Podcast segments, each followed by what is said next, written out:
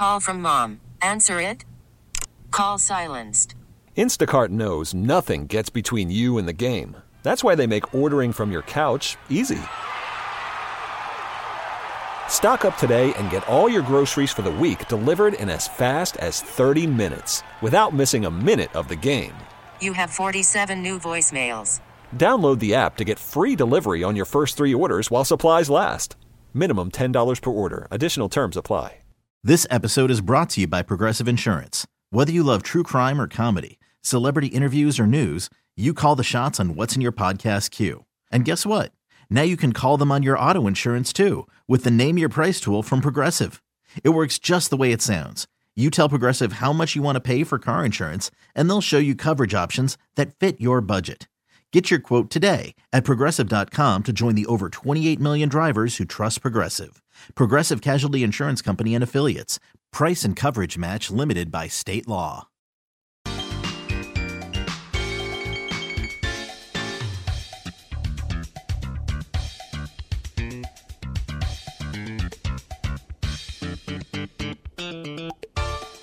Hey, good afternoon. Welcome to the Good Life. I'm Guy Bauer, and I'm glad you're here. If you just missed us, we've been talking about really good box wines.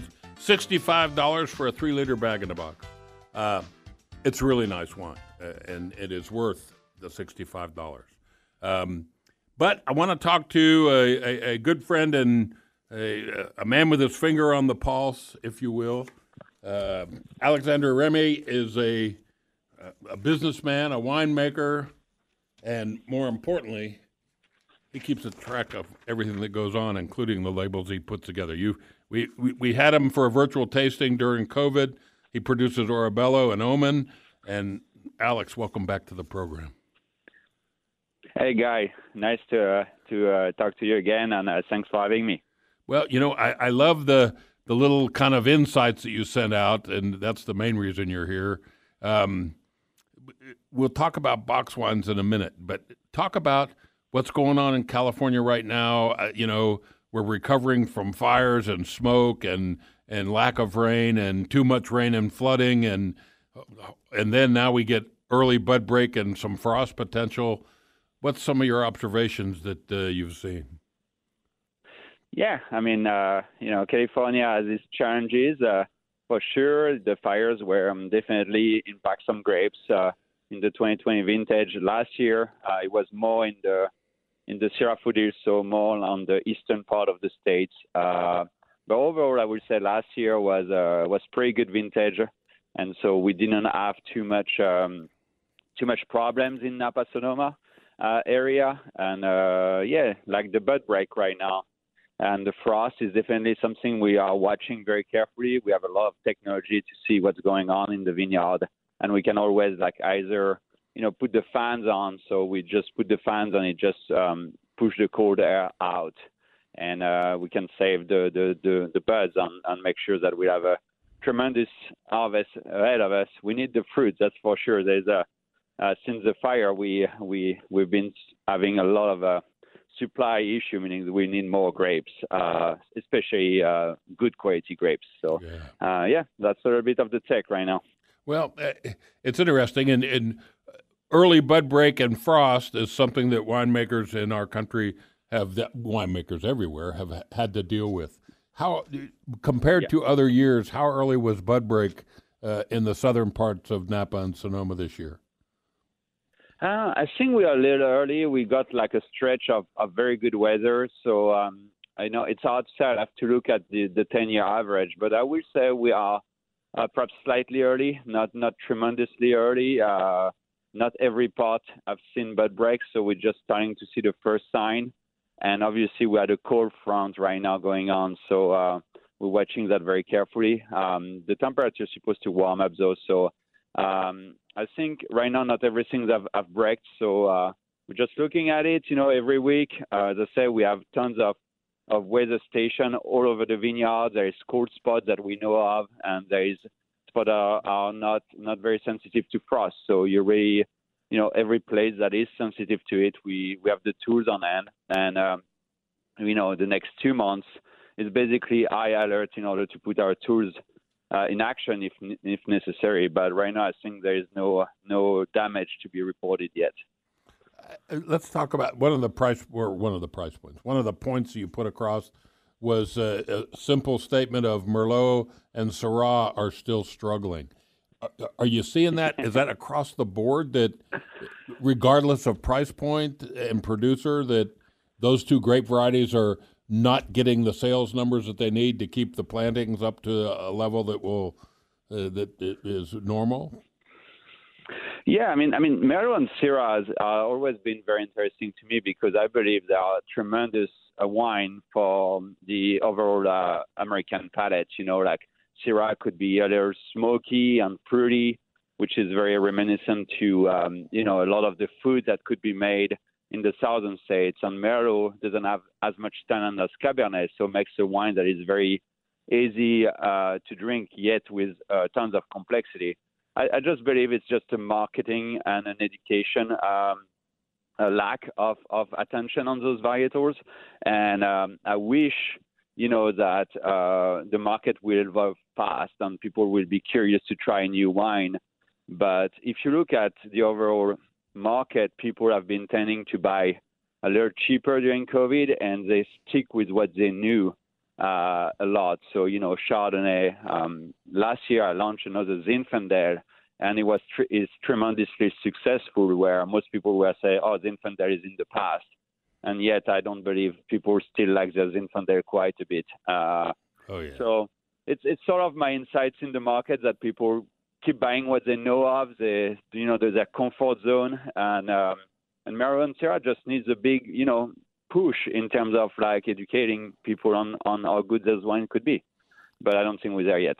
Yeah, well, you know, and like you said, there's a perception issue, there's a, a marketing, advertising issue, uh, but I think quality wise. I often tell people there's never been a better time to be a wine consumer. Uh, despite any of the problems that uh, uh, California or the West Coast has endured, uh, even in Europe, uh, everybody's making decent quality wine. Some are making spectacular wines. And lately, exactly. my wife and I have enjoyed more Sauvignon Blanc than normal, than normal for us, yeah. Personal taste. Yeah. And, and I'm finding Sauvignon Blancs that are just – rock star good and uh, not overblown in any one direction. They're not over New Zealandish, if you know what I mean. They're not they're they're yeah. they're not uh, experimental with too much oak or you know they're just beautiful balanced wine with great acidity, but balanced acidity and great fruit aromas. Uh, Sauvignon Blanc on the upswing. Oh yeah, definitely on the upswing, especially California Sauvignon Blanc is a I mean, that's the grapes is golden right now. If you any winemaker that I know of wants to uh, buy Sauvignon Blanc grapes, they're just none to be found because they were replaced by Cabernet, especially in the Napa Sonoma side. Or Sonoma was replaced with Pinot Noir because they are higher valued crop, right, for a farmer. Sure. But Sauvignon Blanc right now is is tremendous and and as you said, the, the Sauvignon Blanc from California or from the West Coast tends to be you know, richer, fruitier, not as as grassy or or you know having those those cat pee uh, tastes that New Zealand could have. Yeah. And um, yeah, Sauvignon Blanc, and and that's that's a great news because if I'm transparent with you, I believe is the Pinot Grigio crowd that is evolving towards a more complex wine like Sauvignon Blanc because Pinot Grigio is you know the equivalent of a Chardonnay without oak and not very like sort of a fruity white wine, but with, not with much going on. Where Sauvignon Blanc could be a little more like uh, complex, in my opinion. So I believe a lot of the market is evolving from Pinot Grigio to Sauvignon Blanc, which is a great news. and and rosé may be the the reason for it as well. Well, and isn't that interesting? Who would have thought? When I think of, uh, if you would have told me ten years ago, Muscat, Moscato is going to be a big wine, I would have never believed it. If you'd have told me 15, 20 years ago, rosé was going to be, you know, rosé all day, the big thing, but probably wouldn't yeah. have believed it. But look what look what we've done. I think it's great. I, you know. Well, yeah, and and and to your point about marketing, imagine if if there were the marketing power behind Merlot, like they were with the Rosé or the same uh, social buzz. Yeah. Then perhaps Merlot will become extremely popular. But um, I guess we need to, to do a sideways too, right? To reverse the Merlot. Uh... the perception problem, yeah.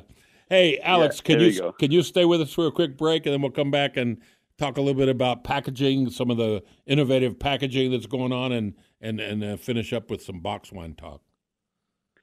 Absolutely. Excellent. I'm Guy Barrett. Good Life. Don't go away. I'll come find you. Max is working the board. Uh, I've got the really good box wine in a glass, and in the same Riedel stemware, I, I, I poured a little more uh, black box Cabernet Sauvignon, a competitor. Is there a difference? Oh my goodness, yes, there is. Are they both pleasant? Yes. Uh, I'm going to go with the really good box wine probably as my first choice, and I should. But we'll talk more about it with Alex after this short break.